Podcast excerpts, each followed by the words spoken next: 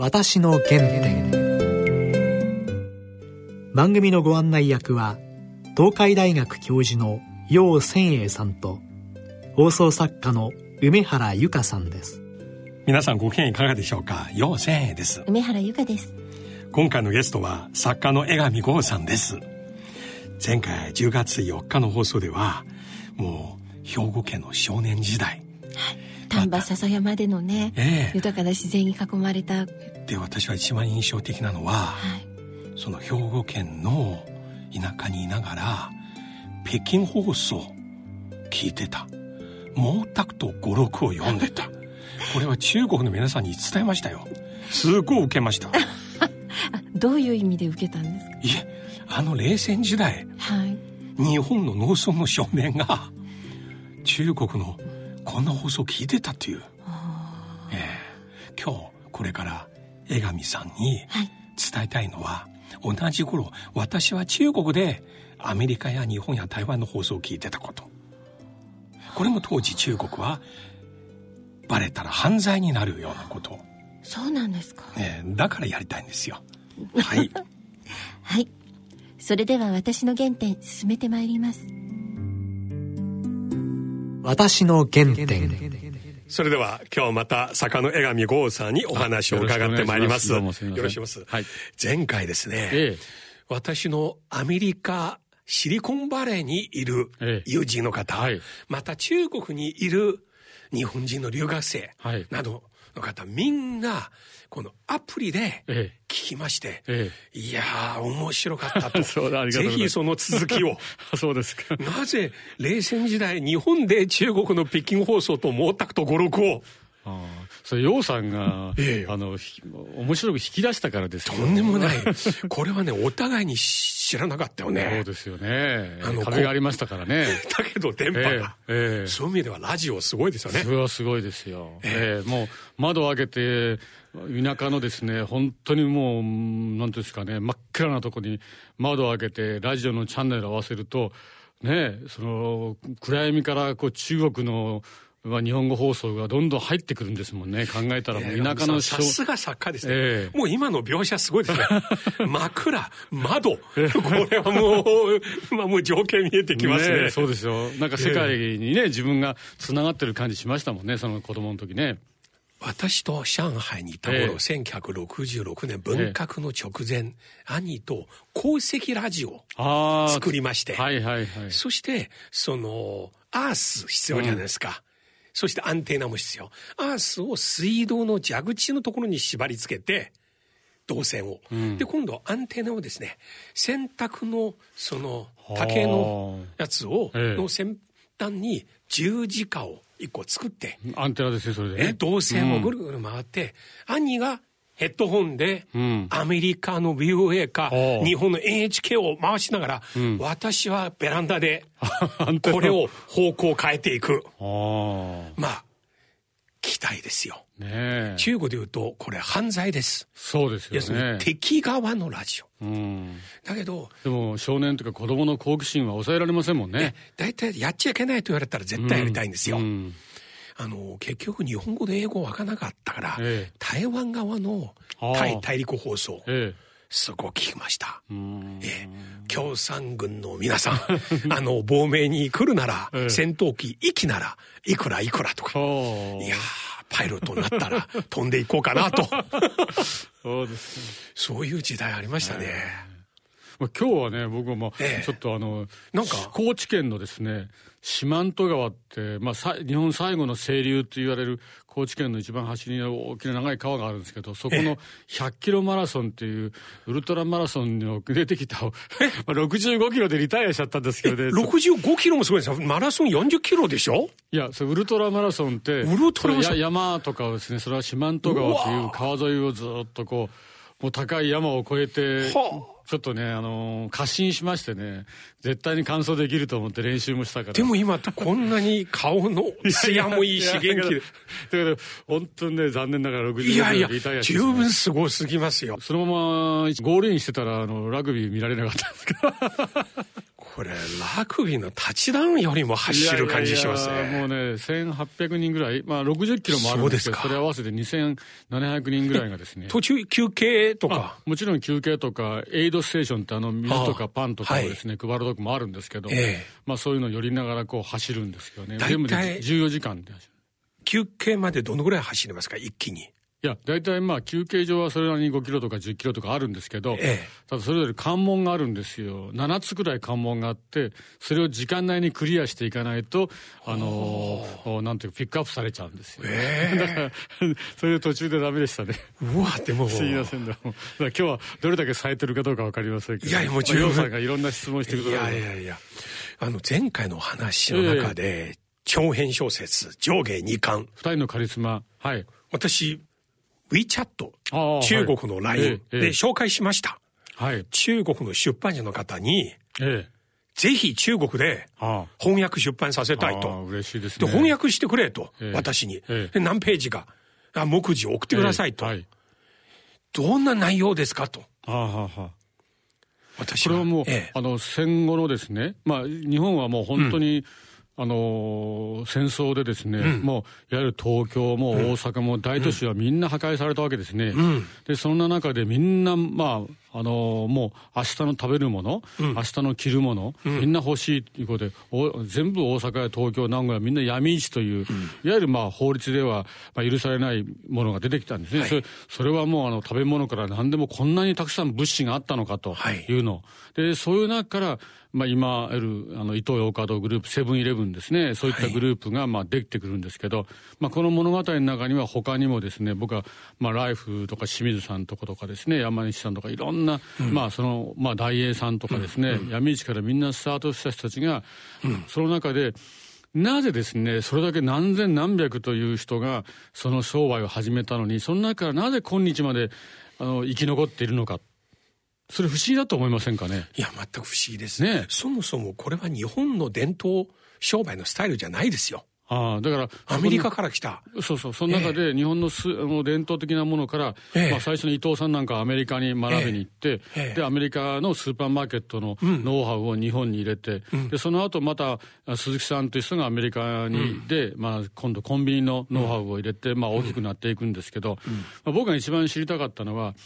もういろんな人がいろんな事業を始めていくわけですね。まあそんな中で、どう、なぜですね、その中から、あの、たった一人か二人だけがこう、大きな成功を収めるのか。まあ中国でも、例えば今は改革開放になって、うん、いろんな人がビジネスに手をつけて、うん、その中からやはり、ね、ファーウェイだとかいろんな会社が。ハリパパとかね。ハリパとか、うん、いわゆるたくさんの失敗がある中で一つか二つだけが大成功していきますよね。そ,、ええ、それには一体何の、例えばそれはね、縁故があるのか、例えば偉い人の引きがあったせいなのか、あるいは親に財産があったのか、いや、そんなこと全然ないんですよ。うんそれはね、やっぱり基本的に、例えば正直であったり、うん、あるいは物は本当に美味しいものをちゃんと丁寧にお客さんに渡したり、あ。るいは店の、店を本当にきれいにしてですね、掃除を行き届けさせて、お客さんが来た時に満足を与えたりですね、まあそういう本当に誰でもできるような、ほんの些細なことがどんどんどんどん積み重なると、これだけの大成功者になれるみたいな秘訣があるはずだと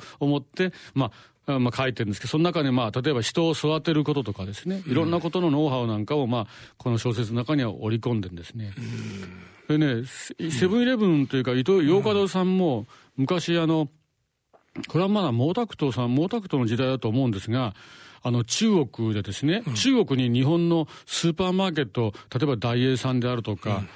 あるいは、まあ、洋華堂さんとか、いろんな人がですね、うん、あの、みんな頼まれて、うん、中国に進出するんですよ。あれ、自分が進出したいというよりも、まだ十分な中国に資本がない時にですね、うん、で、あの、大きなスーパーを、で、中国にするときに、その伊藤さん、今、伊藤さんが、あの、中国に行く社員たちに、こういうことを言うんですよ。中国に行っても我々の商売のやり方をちゃんと守りなさいと。それはどういうことかというと、いわゆる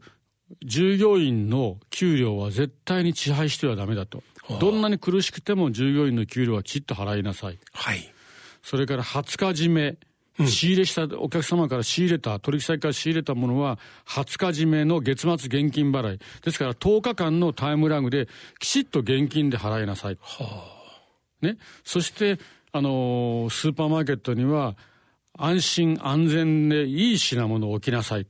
この3つは絶対に守りなさいと言って言うらしいんですよ。うん、ところが、まあ、今はもう中国はもう日本よりもどんどん進んでるでしょうけど、まあ、当時の中国の人にそれを言うとですね、うん、これはあの意外に中国じゃなくても海外でもそうなんですが、まあ、従業員の給料なんてね、そんなのままともなんか払えないよと。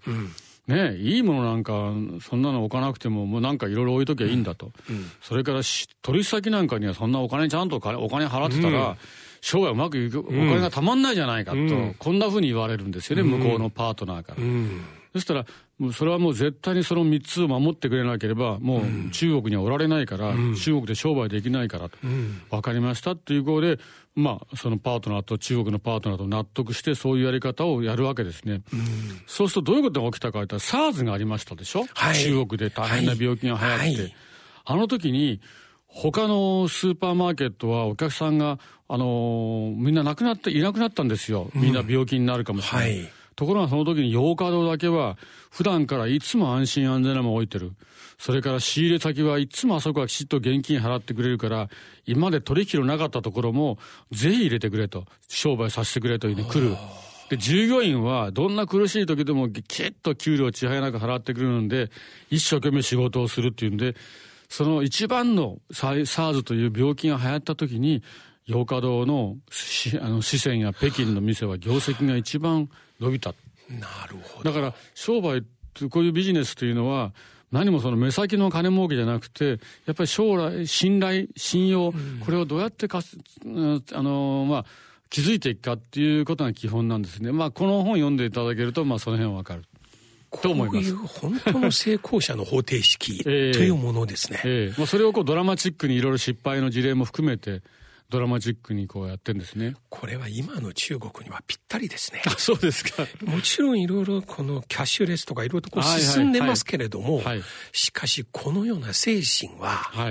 まだまだですね。はいこう日本のこの成功した商売の人は、まあそれは本音はいろいろあるかもしれませんけど、うん、とにかく日本が戦争で何にもなくなったわけですね。うんで、それでアメリカには物量で負けたことはみんな自覚して分かってるし、アメリカの豊かさみたいなのも初めて知るわけですね、情報でね。うんうん、だからとにかく日本人を豊かにしたい。日本の生活を豊かにしたい。まあ、そのためにどうしたらいいかっていうことで一生懸命、まあ、頑張るんですね。うん、で、今の、あの、日本が、まあ、かけてる、逆に言えば日本の起業家もかけてるのは、自分たちの銭儲けはたくさんしますよ。うん、自分の財産はたくさんこう築きますよ。はい、まあ、だけど、その自分たちの作る製品や商品や、そういったサービスによって、本当に人々を豊かにしたいと思ってるかどうか。うん、ね。はい。そこが、そこがね、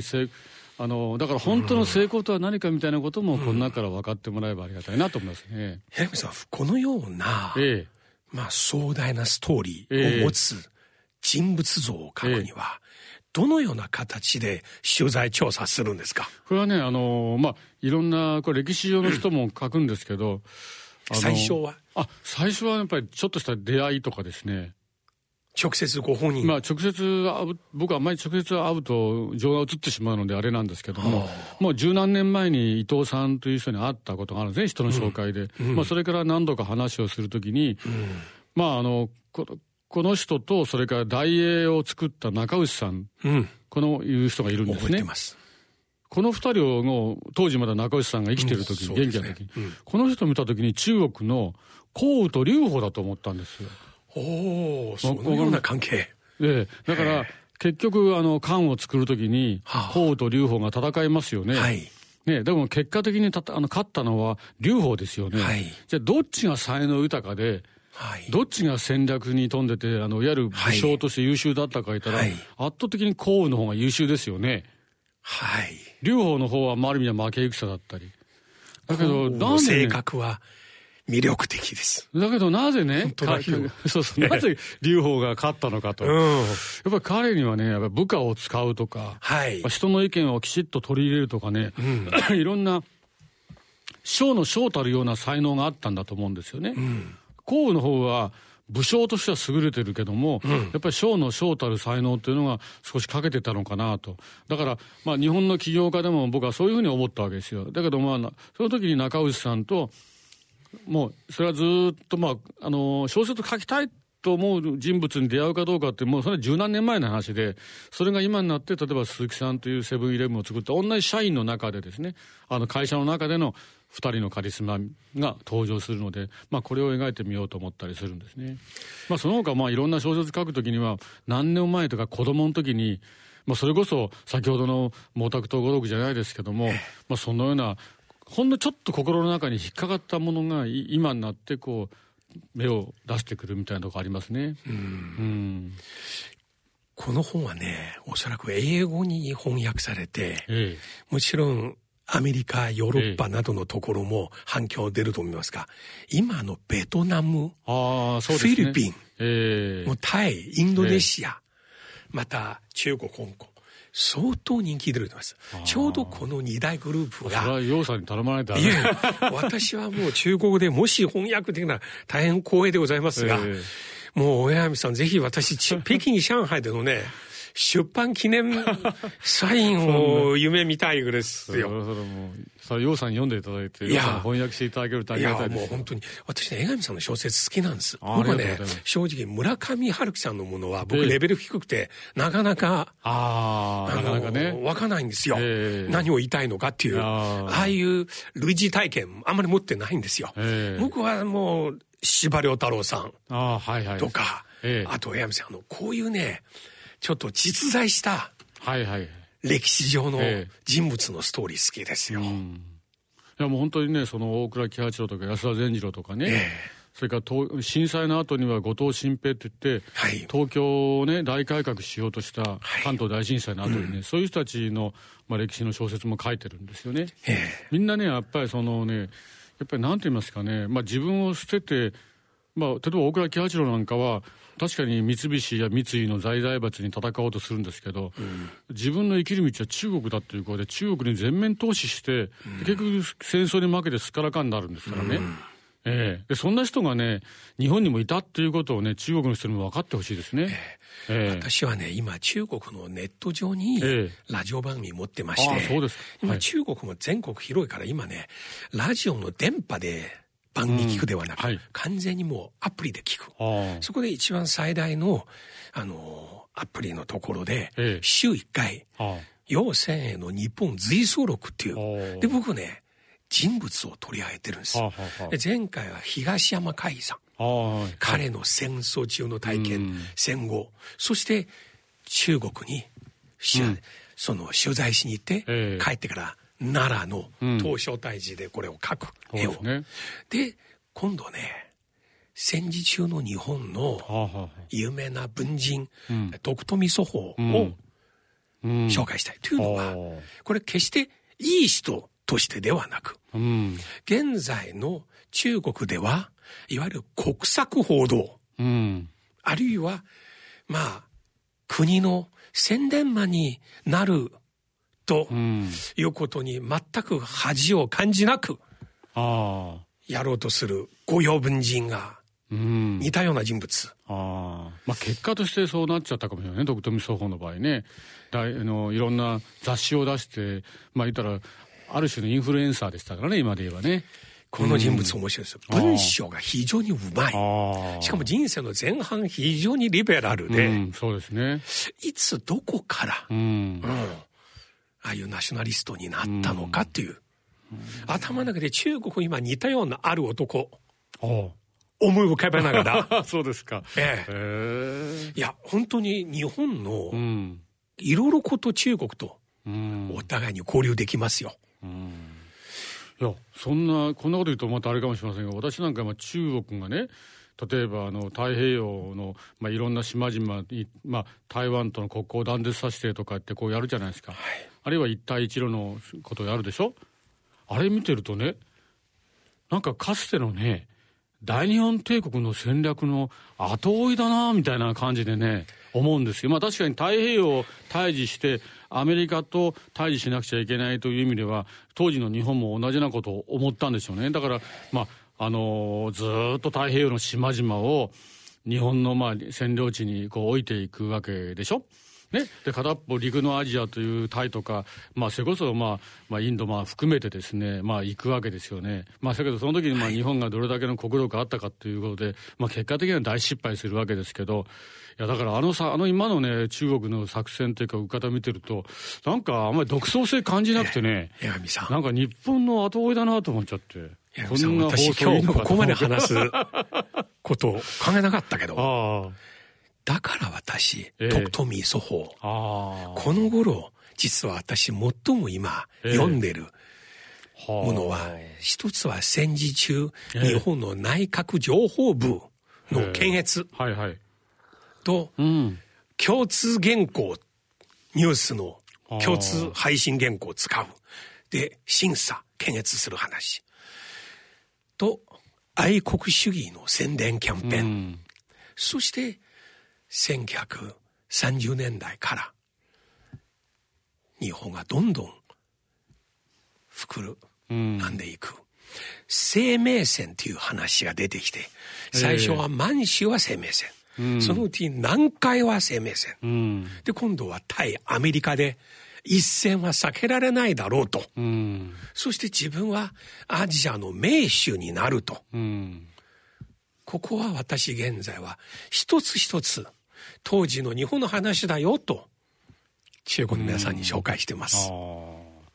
ね、まさに同感です。ね、だんだんだんそう日本でもそのそういう情報と情報の統制とか、まあ、自由にものを言うとですね、まあ、仕事が減っていくとかいう状況も今世界中で結構ありますねそういう意味ではね、だんだんだんだんその体制に順応しないと生きていけないみたいなね方向ありますもんね。日本でもねその、はい、例えば私の田舎で、戦争の時に、まあ、戦後あの正殿義国であの首相を辞めますけど芦田仁というあの、はい、これ外務、そうそう外務の官僚ですけど、彼はもう戦争の間にもう完全にリベラルであの反対をしたりするんですね。まあ、そういうふうなあのあんまりそういうことは評価されてないけどそういう人もいますね。うんまあまあ、日本の昭和史はね、ええ、今の中国にとっては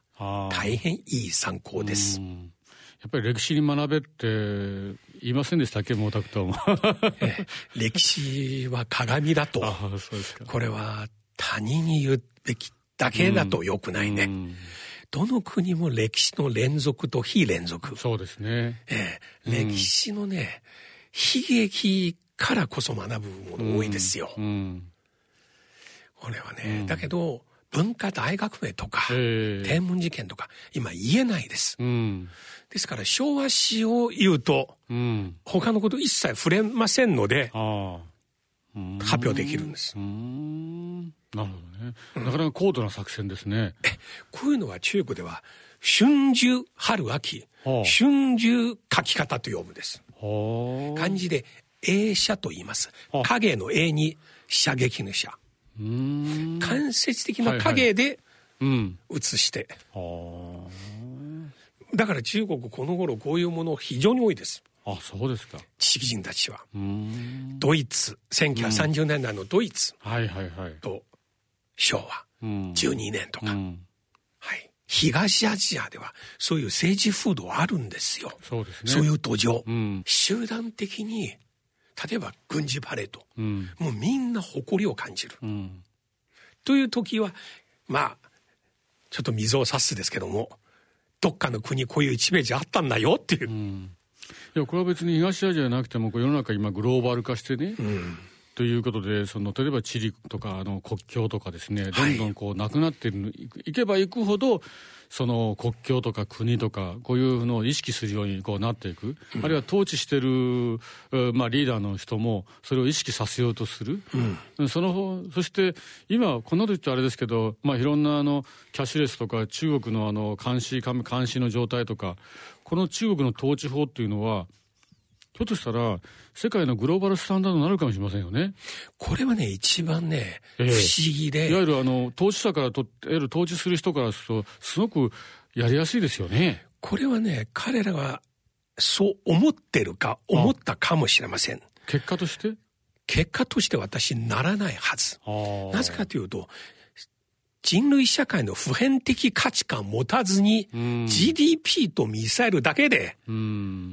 無理です。私はそう信じてます。いつか。これは、世界、やっぱり人類はここまで来て、いろいろ経験して、そのぐらいの判断力はあるんですよ。うんすね、一方では、残念なのは、私たちの世代は、経済が発展すれば、はい、中国は民主化が自動的に訪れる。うんどの国もそうだったと。そうですね。でもう一つは、うん、プラスインターネットの展開。うん、もう情報の壁がなくなって、はいうん、さらに加速される。残念ながら、この二つの推測、両方、見事に破綻した。経済が GDP 第2位。確かに街、一般の人のマンション、生活、もう今の東京を超えるようなところも多いです。すごいですね。しかし、キャッシュレスも、ネットの使い方もすごい、にもかかわらず、Google 見られない。ツイッター見られない。フェイスブック見られない。YouTube 見られない。こういうことできるんだ。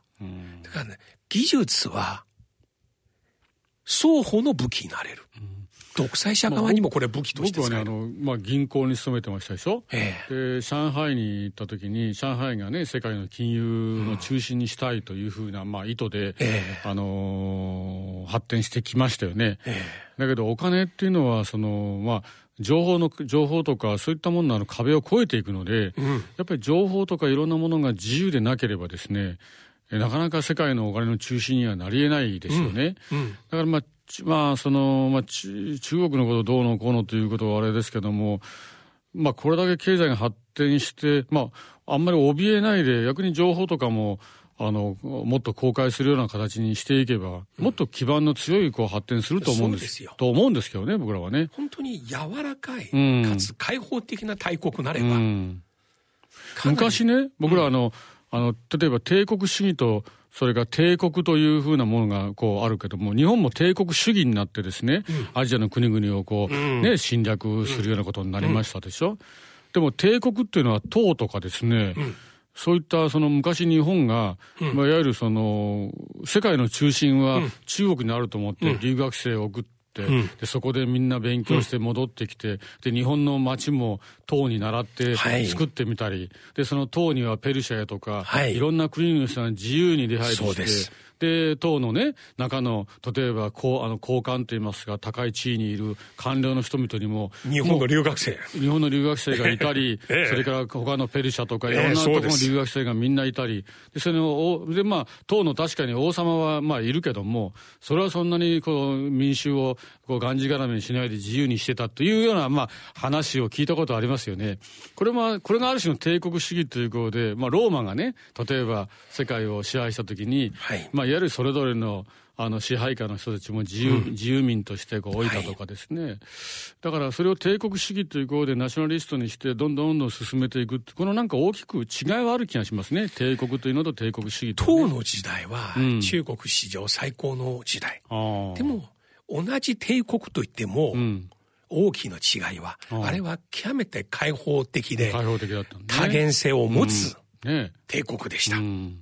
だから尊敬もされて、その文化が日本も含めてインドから仏教、ね、世界中に広がったんです、ね、中央アジアから、ね、いろいろものを取り入れて、うん、世界各国と交流する。だから同時に、長安は、みんな目指す。さまざまな宗教、自由にそこで展開できる。ねうん、だから今中国が他の国から大国として尊敬されてるんであればそれはどっちかというとその唐の時代とかいろんな時代のかつての時代の帝国時代のその歴史の財産によって尊敬されてる面はありますよね。おっしゃるええ、まず世界に最も皆さんに尊敬される、うん、あるいは憧れる思想を持つこと。そうですね。ええ、うん。それはおっしゃるとおりだと思いますよ。思想なし金だけだと、うん、これは人間だって我々普段嫌いですよ。そうですね。こういう姿はね、うん、うん、まあ、この、まあ、話戻しますけどこの2人のカリスマも成功する人っていうのはやっぱお金だけじゃなくてその自分の稼ぎだけじゃないというところも読んでもらうとありがたいです。私ねこの本はもし中国で翻訳出版されたらその出版記念パーティーのセレモニーで江上さんは今日ここでおっしゃった幸雨と両方この二人の話さっきのね、うん、そのままもう一回言っていただければすっごいね。もう皆さん日中お互いに不思議でいろいろこと交換できますね、教訓経験。いやそれはそうですよ。だって明治維新がありますでしょ、ええ、明治維新がまあ日本のある種のこう近代化の原点と言われてますけど、え、そのそれまでの明治維新の時のその人はまあアメリカのとかヨーロッパの勉強をしたわけですけど、うん、それみんなあの中国の勉強からからしか基本的にしてないわけですよね、うん、そこのその勉強をベースにして物理学の学者ができたり、まあ、政治学者ができたりまあ、あるわけですよ。だからその、ね、基本は、やっぱりその、中国の古典の、なんでしょうかね、まあ、いわゆる、あの、真髄の考え方を日本人がベースに持ってたわけですね。だから、老荘とか孔子とかっていうのは、日本での方がもっと尊敬されてんじゃないでしょうか。だからこそね、うん、その漢文、漢詩、儒教思想、法律、町づくりなどいろいろ中国から吸収しましたけれども、ええ、しかし、近代以降、イギリス産業革命以降、えー、日本がいち早く西洋の思想概念を取り入れて、うん、だから先ほどおっしゃった物理、この言葉日本で誕生して、えー、経済、ね、革命、うん、哲学、技術、これすべて日本が漢字を使って新たな造語を作って中国へ伝わっていったんですよ。そうですね。そりそうですね。世界でこのような関係を持つ2カ国、非常に珍しいです。うん、お互いに。日本もその老老子とか創始の思想がですね、うん、中国、日本に入ってきて、うん、で、それは日本の神道ってあるでしょ、はい、神様を敬う。はいね、神羅万象。で、孔子の思想ってのは朱子学だという語で、うん、まあ官僚とか、うん、まあ人生の生き方みたいな思想になっていく。はい、だけど、老子や創始のですね、例えば極なれば抹ったしとかですね、はい、水が何よりも強いとかですね、いろんな考え方ありますよね。うん、これは新鮮思想という語で、神道の思想にもなっていくわけで、はい、まあ考えたら、すごいね、日中の両国はね、その思想的なベースではですね、こう本当にこう水脈がこうつながってるという感じしますよ。はい。えー、中国の東洋思想思想史の大御所の方が、えー、東洋の思想の最大の特徴は漢字4文字で表現してた。えー、儒教の儒、そして神道の道、うん、柔道、古法、古で互いにという字、うん、補で補う、補充、柔と道、互いに交流し合う、補完し合う、うん、というのは東洋の思想の実際の姿。うん、一見、儒教思想支配的地位。そうですね。だけど民間、実際、男たちは心の中には、銅の思想を結構持ってた。そうですね。もう余談ですけど、えー、その余談っていうか、まあ、老子なんかも、僕は今の中国の、まあ、やる政権に聞いてほしいけど、いわゆる大、大、いわゆる大河はいろんな支流を集めて、うん、ゆったりと流れるから、そのね、要はそのそれでみんなを豊かにしてるんだから、その国の治めるのも大河のようになんなさいってこう老子の中にも一言なんかそういう文句ありますよね。老子は二つのことをおっしゃって、今の中国の指導部にぜひ聞いてほしいのは一、つは無為の知、無作為の無為、うん、知で政治の字、はい、無為の知、つまり国民があなたの存在を感じないぐらいこそ最高の君主。うん昔幸福劇場って言いましたね。だから、ああの君主いいと言ったら、これは二流です。そうですね。彼は、君主の存在でさえ忘れたらいい国。うんうん、もう一つは、大きな国を治めるのは、うん、魚を焼くと同じ。あんまりひっくり返すやるなと。うん、なるほどね。落ち着きなさいと。余計なことをするなと。そうそうそう。日本の香港ね、そんな変な法案を急に出すとか。日本では持ち焼くときにあんまりひっくり返すなってよく言いますよ。すね、貧乏にもすぐひっくり返す いやー、江上さん、この話続けたいんですよ。また近いうちに。こんな、こんな話ばっかりになっちゃっていいんですかね。いや、これこそラジオの真骨頂。ああ。ええー、これ本になれればいいですよ、こういうのは。対談として。ね、ぜひ。ぜひ、これプレゼントですね。あリスターの方にプレゼントします、はい、で江上さんのサイン入りでよろしいでしょうかあわかりました。はい。はい。どうもありがとうございました。私の原点。いや江上さんの話いくら聞いても足りない感じしますね。この2人のカリスマ、はい、伊東洋華堂の伊藤さんの話、はい、あとね大英の創始者のことで彼はまるで中国の四季に出る降雨と両方だと、この例えは絶妙ですね。両方は天下を取った、はい、だけど降雨はキャラクター的には大変魅力的、うん、しかし天下取ったのはあらゆる面で降雨に及ばない両方でしょう。かここはこの前元官房長官の塩崎さんの話の中に出た同じ式の言葉。泰山は土壌を譲らず大きな山である泰山はどんな土も土壌も拒否しない。だから大きな山になれるんだ。ということを江上さん小説を通じて伝わってきましたね。そして今回は番組をお聞きの皆様に、うん、江上さんからプレゼントがあります。はい。今日お話の中にも出ました日経 PP 社発行の2人のカリスマの上下2巻をお聞きの皆さんにプレゼントさせていただきます。最新作です。はい。ご希望の方は番組のホームページからご応募ください。締め切りは11月29日金曜日となります。今江上さんサインしましたね。ね。サイン入りです。貴重なご本をプレゼントしていただけますので、はい、ぜひふるってご応募ください。そしてこの番組はポッドキャスト Spotify でいつでもお聞きいただくことができます。今回の放送ではお伝えしきれなかったお話もお聞きいただくことができますのでぜひアクセスしてください。それではそろそろお時間ですお相手は陽千恵と。梅原由香でした。